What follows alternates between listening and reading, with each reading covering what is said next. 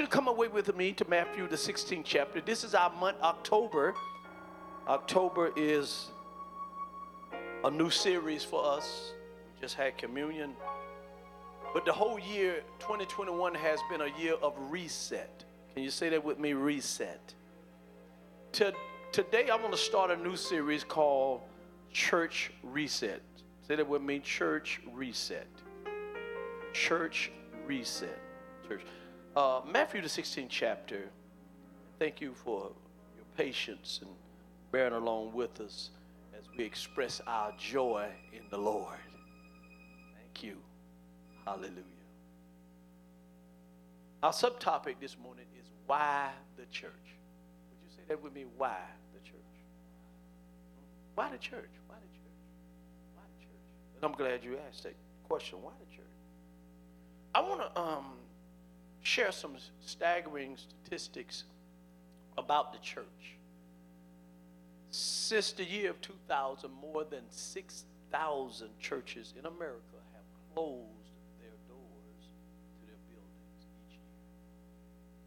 That's more than 60,000 churches.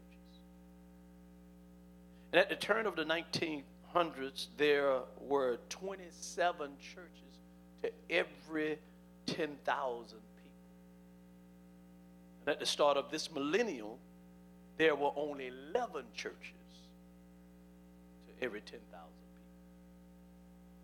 And the number don't stop there. Every year, 2.7 million church members drop into inactivity. Now, those the statistics are uh, evident right here in our own church, our own congregation, but this is a cultural wide and it leaves us with a question. It's not just one church where people are becoming more inactive, it is the church at large. And when we look at the world around us, when we read statistics that thousands upon thousands of churches are closing each year, we do uh, do we ever wonder why Jesus chose the church. If people are leaving the church, why did Jesus choose the church? That's a question that we perhaps need to answer. And if our culture is an indicator, the church seems like a flawed concept. So you and I may be asking why the church? And that is a question we're going to explore today as we look at our text. Are you there, Matthew 16? As we turn there, I, I want you to frame the answer we seek in a question that Jesus asked Who do you think I am? Turn with me there. Matthew uh, 16 and verse 13. I didn't give you the verse, right? Verse 13. Verse 13. Jesus had been traveling around preaching, and the text tell us that he comes to a region of Caesarea Philippi. And he asked his disciples a question there in verse 13. It says, When Jesus came to the region of Caesarea Philippi, he asked his disciples, Who do people say the Son of Man is? Verse 14, they replied, Some say John the Baptist, others say Elijah, and still others Jeremiah or one of the prophets. And so Jesus had left an impression on the culture around him. People thought they knew who he was. And some said, he reminds me of John the Baptist. You realize, don't you, that Jesus and John the Baptist was uh, related.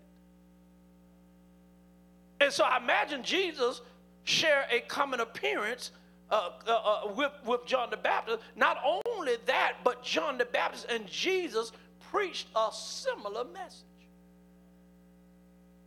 They both preached a great deal about how the kingdom of God was near. So some say this kind of reminds me of John the Baptist. Others were saying he reminds me of Elijah. Now, it is an intriguing uh, comparison with the two people that we're talking about. But I'm told that one of the traditions uh, the Jews have during the Jewish celebration of Passover is to put an extra place setting at the table and to leave an empty seat. No one is allowed to have that spot. And where, uh, and when, when the children are uh, asked, or a child asks about the seat, they are told that's a place for Elijah. It is the hope every Passover that Elijah will come to dine with his people. Why? Why? Because traditional Jews believe to this day that the coming of Elijah is a prelude to the coming of the Messiah. It is a belief that goes back to before Christ. I want us to catch the irony of this belief that Jesus is Elijah. Some Jews in Jesus' day see Jesus as the prelude to the Messiah rather than the Messiah himself. And still others see Jesus more like Jeremiah. Has a, you know, Jeremiah has a nickname. Y'all know that, right? You didn't know that. He is often called the weeping prophet. He was a weeping prophet because they say always crying about something. So we read the book of Jeremiah sometimes, and he weeps bitterly because of Israel's sin and because of her captivity. And some people in Jesus' day seeing Jesus as a weeping prophet. So there are uh, two instances uh, I can recall where Jesus weeps. And at, at, the tomb of Lazarus, whom Jesus would then raise from the dead, and as he entered Jerusalem the week before uh, he was crucified. However, uh, I have to believe that Jesus wept fairly often over Israel and over her sin if he is compared to Jeremiah. Jeremiah was weeping for Israel because of their sin and because sin caused them to be in captivity.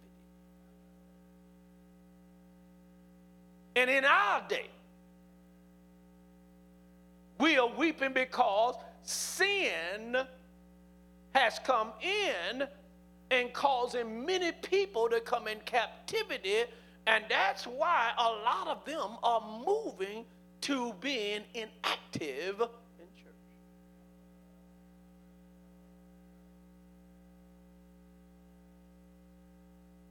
Others see Jesus as an unnamed prophet. However, his name was known and he had made an impression on the culture of Israel. Now, back to the text. Jesus takes the question and he asks in general and he makes it personal. He says, That's who others think I am, but what about you? Look, look, look at verse 15. Look at verse 15. Look at verse 15. Y'all, are y'all listening? All right. Okay. Look at verse 15. It says, But what about you? Okay, they got it up on the screen. You don't have your Bible with you. All right, look up here. We'll give you the scripture, okay? But what about you, he asks? Who do you say I am? So Jesus is specifically asking his disciples in this text, but that is still a relevant question to us today. In our world, every major religion has to wrestle with that question. I don't care what religion you claim as your religion, but every religion has to wrestle with the question who do you say Jesus is? Some have chosen their answer. The atheist says Jesus is a myth. God is simply a way for the religious to manipulate that the, the naive. And or he is for the weak-minded who need a crutch. I beg to differ with them. I'm not weak minded because I need a crutch because I need Jesus. Some of the greatest people that ever lived needed Jesus. Some of the richest people ever lived had Jesus. Some of the most uh, uh, profitable people in this entire world uh-huh, needed Jesus. So it's not a crutch for me, it's a relationship. It's, a, it's not a religion or religious experience for me, it's a relationship. I don't want to get ahead of myself, I get happy. So the Muslims say Jesus is a prophet along the same line as Muhammad. Muhammad. I'm glad you got your dance in because I'm teaching something now. I've heard others say that Jesus was a good moral teacher, but nothing more. Some claim that the New Testament has been embellished and corrupted. So you don't believe everything the New Testament tell you. But in the question is application. That went over a lot of y'all head right there. In the question is application. Say it one more time, you'll get it tomorrow. In the question is application. And you and I have to answer the same question Who is Jesus? Every one of us must make a choice as to who Jesus really is. Who do you and I say that Jesus is? It's important that we make that determination because what we believe about Jesus, listen, will determine what we think about church.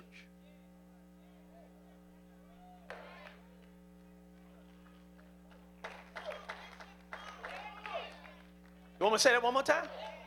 What we believe about Jesus will determine what we think about church. Hold on, I'm, I'm, I'm coming. I'm coming. It's a question I ask when someone comes to me to talk about baptism. It has to be answered with conviction. Because Baptism is one of those uh, things that Jesus told us that we should do in his absence. This is one of the ordinances, along with what we just did early. What was that? Communion. And another one that we don't do often is foot washing. These are three ordinances. See, some people don't read the Bible. That Jesus said that you ought to do until I come. Okay? And so, as we look at our text, listen to how Peter responds. Now, remember, Peter is one of the 12 disciples that Jesus had been training for almost three years. And listen to how Peter responds, verse 16. Simon Peter answered, You are the Messiah, the Son of the living God. Now, understand that the word Messiah and Christ are synonymous. They both have the same meaning. They both mean cho- chosen one, right? In Jewish terms, they refer to the one anointed. That anointing was as king. Don't, don't miss the implication of what Peter professes here. Peter has just answered, I believe you are the chosen king, Jesus. I believe that you have come from God. Peter is making a bold a heartfelt declaration of allegiance. Beyond this, I think Peter implies something. I think Peter is saying, not only are you the one chosen to be king, but I, I, I want to be a part of your kingdom when you take your throne. So don't miss the culture in which Peter says this. When Peter says that he has just crossed the line of treason in the eyes of Rome. Israel is occupied by Rome, and in Rome, there's only one king Caesar. Peter is making a risky declaration. And I also don't, don't, don't want you to miss the, the personal element of this. When you and I choose to become Christ followers, we make the same declaration of allegiance. How many of you made this confession? I believe in my heart that Jesus is the Christ, the Son of the living God, and I take him to be my Lord, my Master, my King, and my Savior. We call it the good confession. But the confession we make is a pledge to become part of the kingdom in which Jesus is the ruler. Are you following me? So, what is that kingdom? Listen to how Jesus described his kingdom in verse 17. Jesus replied, Blessed are you, Simon, son of Jonah, for this was not revealed to you by flesh and blood, but by my Father in heaven. And I tell you that you are Peter, and on this rock I will build my church, and the gates of Hades will not overcome it. I will give you the keys of the kingdom, the kingdom of heaven. Whatever you bind on earth, y'all, y'all hear this? Will be bound in heaven. And whatever you loose on earth will be loosed in heaven. Now, number one, I, I numbers, the numbers I, I, I shared with you uh, in the beginning of this message about the state of the American church are, are depressing if you really think about it. In Ed uh, uh, book, comeback uh, churches, he gives 10 reasons why Jesus chose the church. And I want to express three of them today. I won't go over 10, but I want to give you three reasons why the church. Say that with me three reasons why the church. All right, you ready?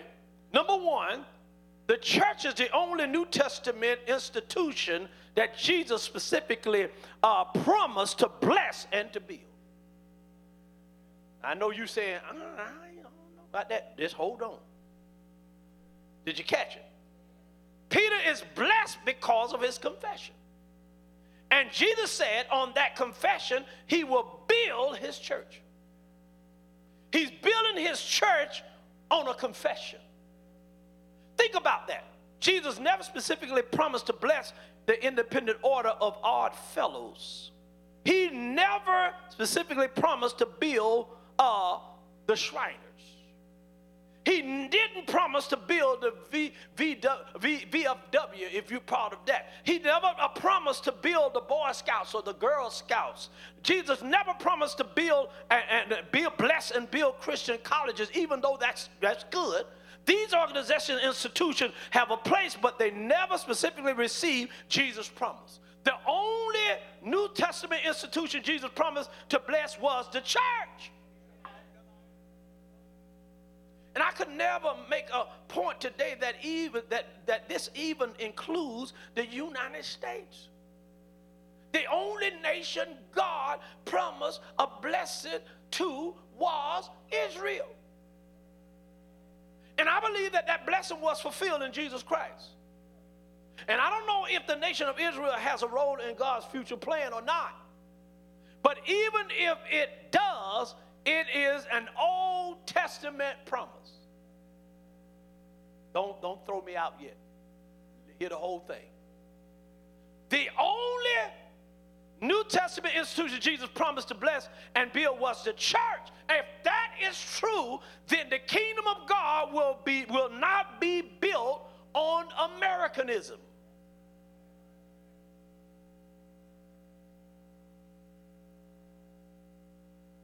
Ooh, it's quiet in here now. The kingdom of God is not always defined by American values. Now, don't, don't hear me wrong. Don't hear me wrong. Please, don't hear me wrong. Don't hear me wrong. I spent 20 years in the United States Air Force, retired. Hallelujah. Now I've been a veteran for quite some time. Retired 20 years. Hallelujah. So don't misunderstand what I'm saying. America can be a blessing, but it is not the institution Jesus promised to bless or to build. That's not to say we haven't been blessed. The reason I think America has been blessed is because it started with some kingdom principles. Are you still listening to me? You haven't shut me off yet, right? It's, it, but it is not the kingdom. Even though America is blessed, and I believe it is because I, I live here, it is not the kingdom. When you go get to heaven, it's not going to be an American heaven. It's not going to be an England heaven. Not going to be an Africa heaven.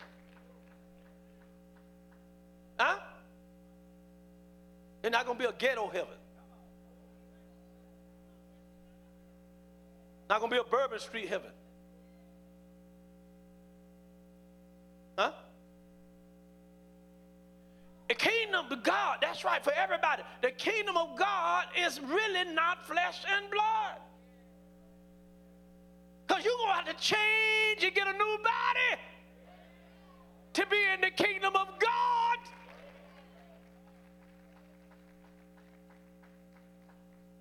So watch this.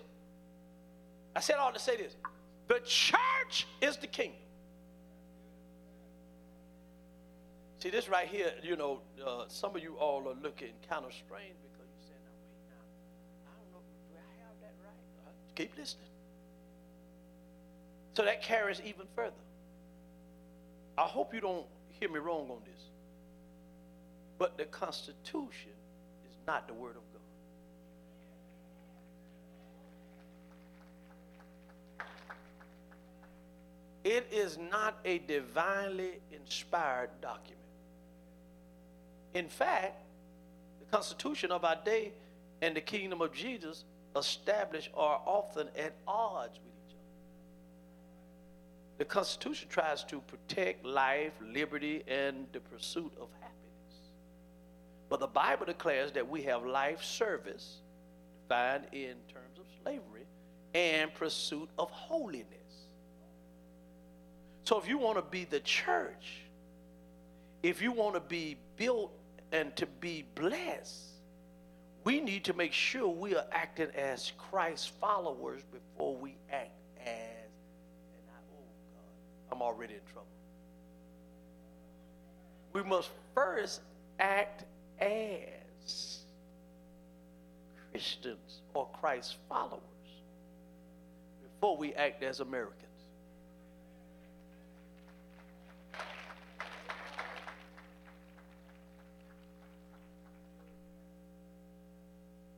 And the really cool thing about it uh, is that if we act as the church, even if all those other institutions falter, even if they are dismantled or forgotten, the kingdom of God, the church, will still stand.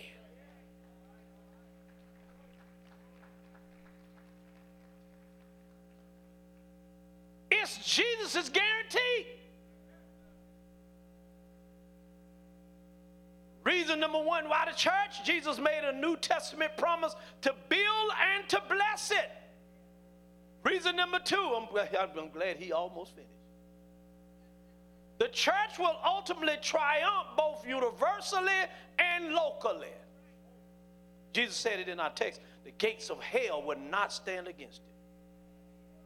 So the church is Jesus' choice of offensive weapons. Ooh, ooh, the church is. Because we don't fight against flesh and blood anyway. We fight against principalities, huh? Uh, uh, uh, spiritual wickedness huh? in high places. Well, yeah, most people get afraid of you when you start talking about pulling down strongholds and rebuking the devil and spirits and all those kind of things. You are in a spiritual warfare. Eden when Adam sinned. That's how we got into this spiritual warfare anyway, because of disobedience. And since we're in it, by God, we're going to fight and we're going to win. Ain't no sense in being in this spiritual warfare. You don't want to fight to win. I don't know nobody just say, I'm just going to fight and lose anyway. No, sir, no, ma'am. We're going to fight to win.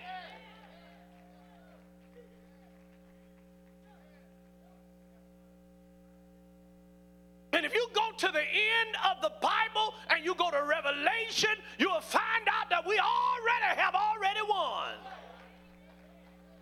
Look down your road and tell everybody it's a fixed fight and we've already won. I don't care what you go down, go through down here on this earth. Elder, you already have won. Why? Because he said it. I don't care what I got to endure. I don't care what I got to go through. I've already won. Why? Because he said, all I want you to do is fight the good fight of faith. All you got to do is protect your faith. You got to believe God when this seems like it's unbelievable. You got to believe God even though you're going through it and you got to cry your way through it. You got to walk through it and you, you got pain everywhere. You still believe God because of what God said because He is a God that cannot and will not lie. He is a God of truth. If He promises something, He's a God that keeps His promises.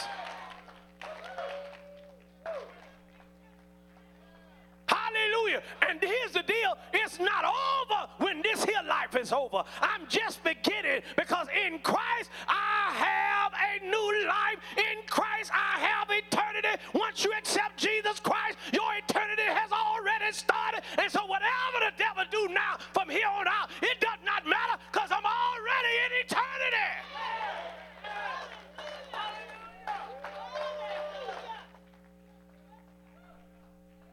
May not get all the things I want. Yes, I want some more things, not because I want them because to just have them. No, I need more so that I can help build the kingdom of God. See, I need more because I want to see more folks saved. I want to see more folks healed and delivered and set free. Can you say amen? I want to be a model citizen of the kingdom of God to show everybody else that God take care of his son, that God take care of his child. Since I got to be on this earth anyhow, God, I want to show the world that God take care of his children.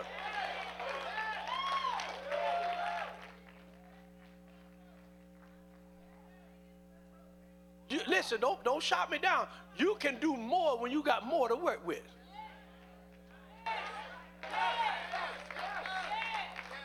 Ain't but a few of y'all with me on this, but say, those that are with me say, I can do more when I got more to work with. Hallelujah. Bible already told me he'll give me the desires of my heart. Hallelujah. That's why you got to know your Bible. Because you got some people that want to put your fire out.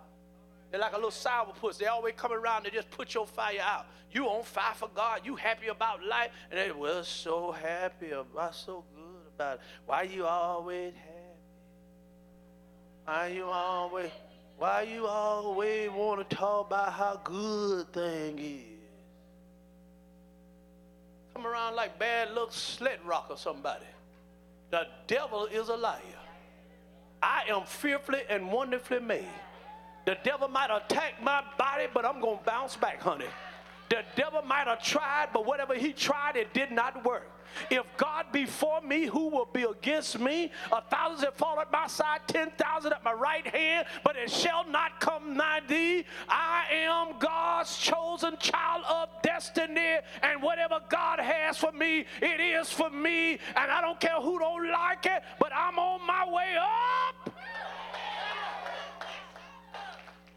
If I got to encourage myself, I'm going to go higher. If I got to shake my own hand, I'm going to go on forward. If I got to pat myself on the back, I'm going to make it. I can say, hey, you in Christ, you can make it through this thing. What you talking about? Many of us had the virus or whatever like that, but we made it through it. Didn't stop there. Didn't stop nothing. We kept on praising the Lord. We kept on thanking him for what he did. We said, Thank you for waking us up this morning. Thank you for starting us on our way. Thank you for putting food on my table. Thank you for giving me life, health, and strength. You didn't take me out with that. Why? Because God is backing me up. It's not over until God says over.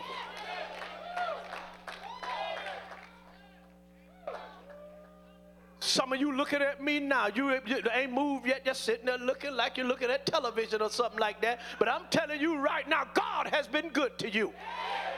And if God been good to you, you ought to show some sign. If God been good to you, you ought to let other folk know that I didn't make it here for 40, 50, 60, 70 years on my own accord, but it was God that kept me here.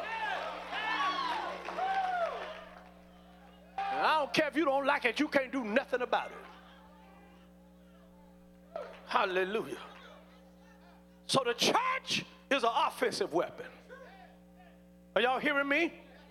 Come on, somebody say the church is an offensive weapon. Y'all can sit down. I find it amazing when people who, who profess to follow Christ fear hell. Hell has been locked up I'm talking good now. Satan is on the defense. We, the church, is on the offense. Satan is on the defense. And let me use a different analogy to help illustrate this. Uh, if Satan and his team were playing baseball, they would always be on defense. Think about that. Think about that. If a team spent all their time on defense in baseball, can they score? No. Hell is playing defense against the kingdom in a losing battle. Hell can get outs, but it can't get any runs across the plate to win the game. Are you following me? So when Jesus established the church as his kingdom, he guaranteed the win.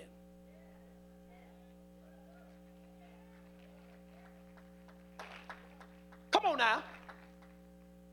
You being the church, because the church is not this building. Uh, let me get that straight. You are the church. We just so happen to come to this place together so that we can get the word and so that we can sharpen each other. But you are the church. You are the ecclesia, the ecclesia. You are the called out one. You follow me? And so when Jesus established the church as a kingdom, he guaranteed to win. You are guaranteed to win. Come on, say that with me. I am guaranteed to win. Come on, say it in your preacher's voice. Say, I am guaranteed to win. Now you know that about yourself. Tell the other person down on your road. Say, you are guaranteed to win. So Jesus gives us a glimpse into the future. Do you remember the movie uh, Indiana Jones? Some say he took a gamble to step out on the ledge. If you remember that, that he had a lot of them, but that particular movie. For him to step out was a sure thing. Ooh. For us to step out in faith is a sure thing. Saints of God, church, the ecclesia, we have a sure thing. Ah, uh, we are operating on a sure thing. Other folk not sure where they're going to end up. But we are sure that if we're in Christ, we'll be in his eternal kingdom. Can you say amen? And so we know who the winners are. yes, sir. Uh, it's, it's, it's not a gamble for us, it's a sure thing. Come on, say it with me. It's a sure thing. It's a sure thing, baby, that if I am in Christ, I have eternal life. Are you following me uh, this morning? It's a sure thing. Jesus is in this passage guarantees the sure thing. The gates of Hades will not be able to stand against the church. We have a sure thing. The church is a sure thing because He pulled us out. He saved us with His own blood. He resurrected from the grave, and because He lives, we are guaranteed to live as well. We are operating on a sure thing. It's a sure thing if you're in Christ. Uh, if you die in Christ, you will be in Christ forever.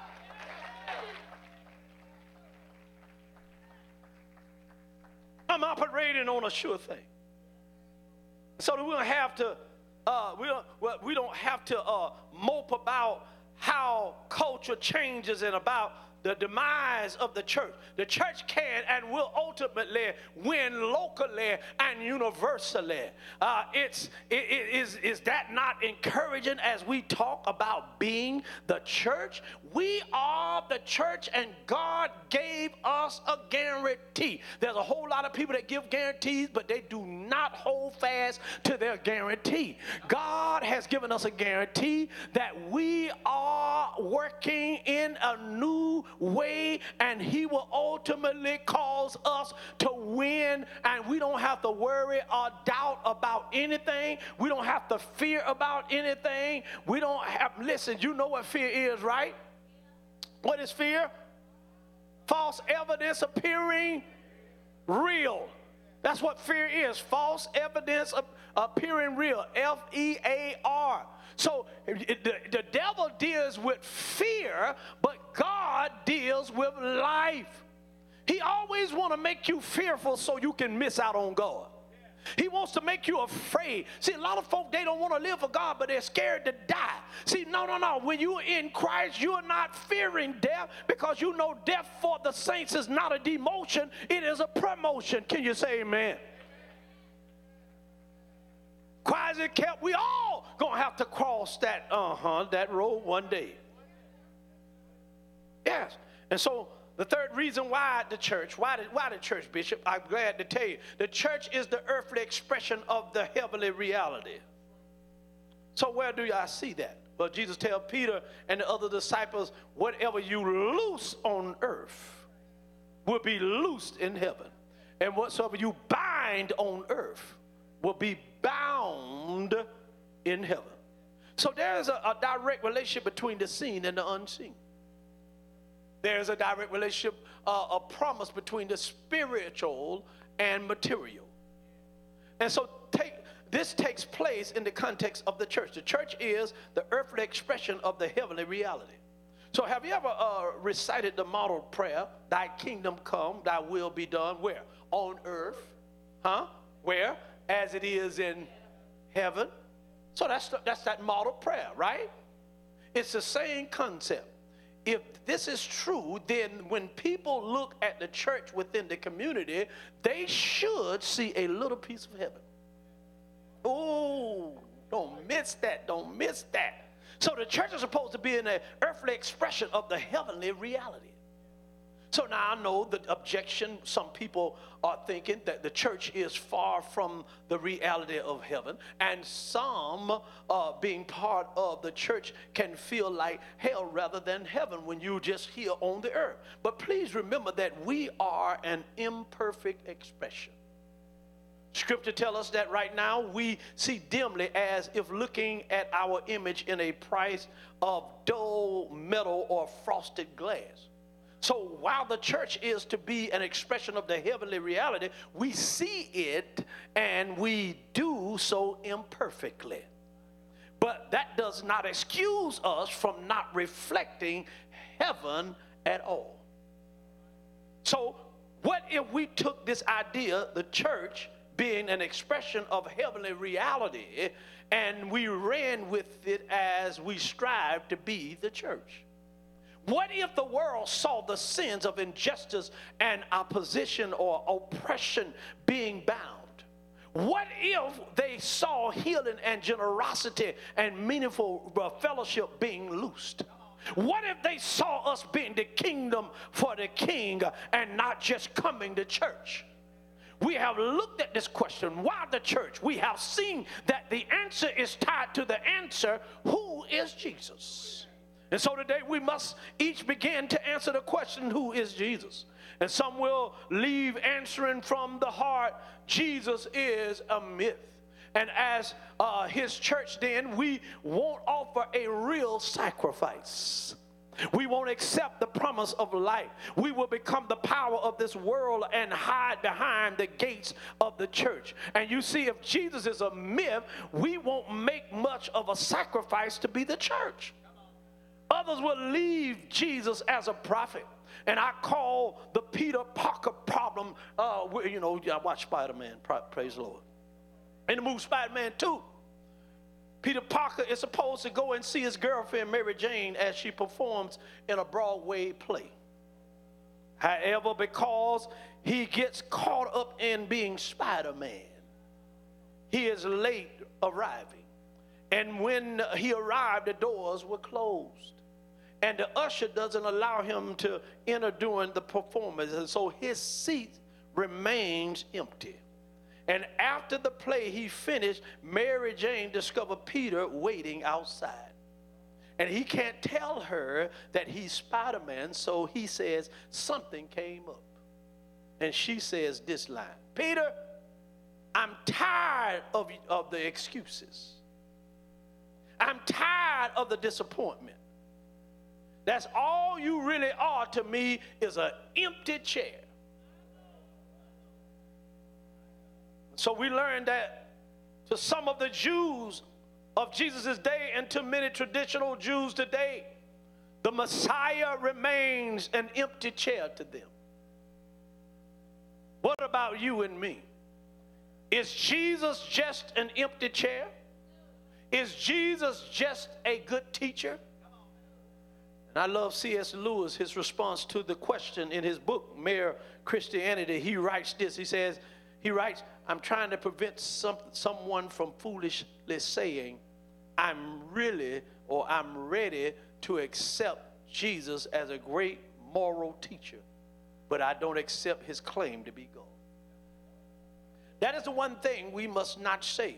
A man who said the sort of thing Jesus said would not be a great moral teacher. C.S. Lewis says he would either be a lunatic on a level with the man who says he is a parched egg, or else he would be the devil of hell. You must make your choice. That's what C.S. said. Whether this man was and is the Son of God, or else a madman who something or, or something worse. You can't shut him up for a fool. You can split him, at, uh, spit at him and kill him as a demon, or you can fall at his feet and call him Lord and God. But let us not come with a, a patronizing nonsense about him, about his being as great human teacher. He has not let that open to him, has not left that open to us. He did not intend to. So the question is, what about you? Is Jesus the Christ, the Messiah? Is Jesus the one promised by God, the anointed by God to establish a new kingdom as a church? Have you and I chosen him to be the Lord and Savior? What have we chosen to do? And as we conclude, as we go to our closing, I'm done now because I got you thinking now. I think it is important to realize that this passage is used as a pattern of the confession we make for salvation. And so, my question to you this morning have you made your statement? Have you decided to make Jesus your, your choice? Why the church?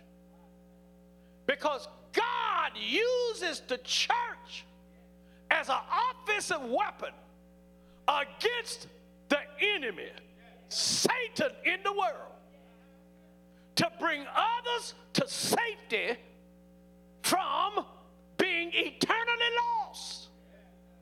And so he's using you and I as offensive weapons, not to sit on our derriere and sit on the stool of do nothing and go day to day and week to week and Sunday to Sunday or Monday to Monday and never open your mouth to say anything about God or to say anything about anybody. What good are you to be chosen by God and not be used of God to bring somebody else to God? That's why you are the church. I've called you out to call others out so that they can call others out and so they can cause others out. And when they call others out, then they call other out, and that one calls another one out, and that one calls another one out. It's perpetuating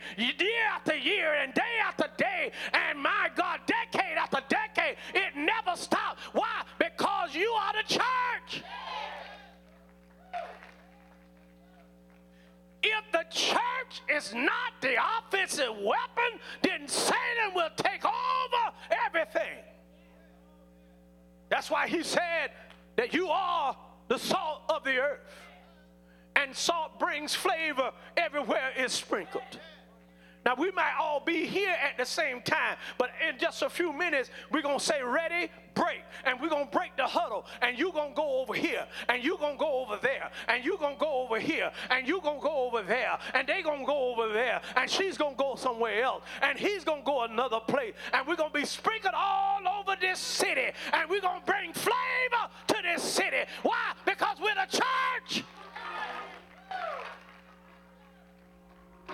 And if the church has lost its flavor, if the church has lost its saltiness, then what good of it? I submit to you this morning that God is calling on the church. He's calling us to be who He has called us to be. When you got salt, you got. When you got salt, you got power. And I know that God has assigned His power to His church. We are not weak as some people may suppose. We are not done like some folks think we are done. But I found out that greater is He who is in us than He that is in the world. You are great because God say you're great. You're great because you got royal blood flowing through your veins. Whether you know it or not, you are somebody. Take your hand and say, I'm somebody. Not just because I say I'm somebody, but God made me somebody. Because if I was not anybody, He would have called me to die before I got to my mother's womb. Or He would have called me to die while I was in the womb or he would have called me to have crib death and I wouldn't have seen the years that I've seen. Uh, but through all of the tragedy and the trauma, uh, through all of going through everything that I've been through up until now, through it all, God has brought me this far. Somebody just waved their hand and say, through it all, I've learned to trust in Jesus. Through it all, He has brought me through many rivers. I've crossed over mountains. I've been in the valley low. But God brought me all the way. Now, can you say amen? I might have not liked the trip and how everything I had to go through. I might have not liked all of the ups and downs that I had to go through. I might have not liked all of the pains and, and all pressure that I had on me. Uh, I might not have liked all of the things that people said about me. Uh, I might not have liked how my kinfolk treated me like the black sheep of family. I might not like how they've treated me on the job. I might not like how I was in my career. But one thing I know is that God was protecting me all the time. Uh, he brought me through all of that. Uh, and He's taking me through what I'm going through right now. Uh, can anybody here witness in this room that God is taking you through what you're going through right now?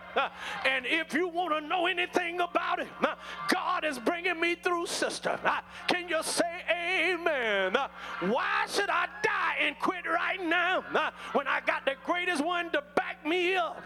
Why should I back down if God is backing me up? Can you say amen? And if I know anything about God, at my weakest, He said, Let the weak say I'm strong. At my brokest, He said that let the poor say I'm rich. I'm here to tell you if I'm broke, you can't keep me down. Uh, if I'm sick, you can't keep me down. Uh, if I'm going through, you can't keep me down. Uh, because whatever I'm going through, God say I got to say the opposite. So death and life is in the power of the tongue. So if I'm feeling sick, I say um, my healing is on the way. Can you say amen? If I don't have two buffalo nickels to rub together, I can say that God is my provider. He's rich in houses and land. He holds the whole wide world in the palm of his hand. I cannot lose if I'm on God's squad. I cannot lose if I'm on Jesus' side.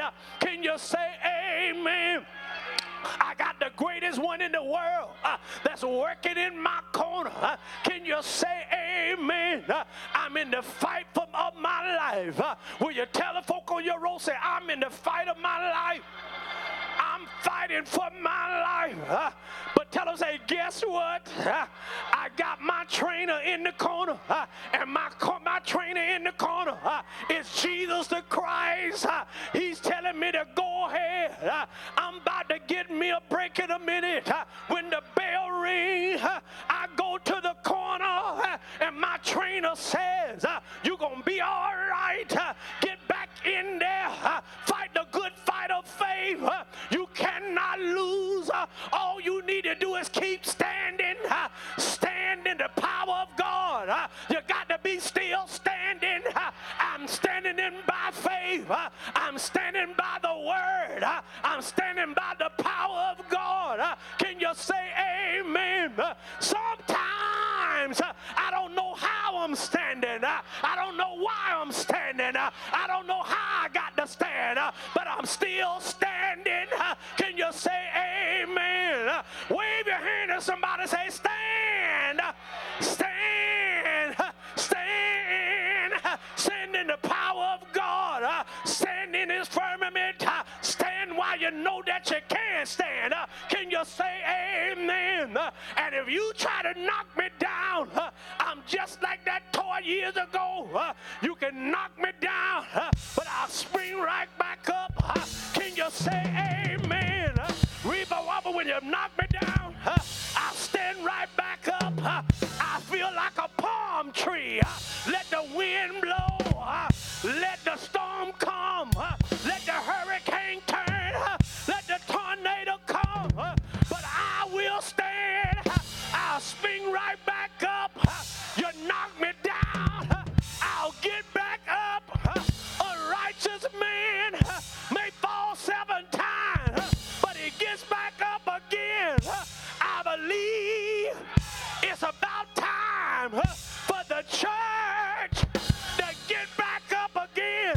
Shout, yeah, yeah, yeah.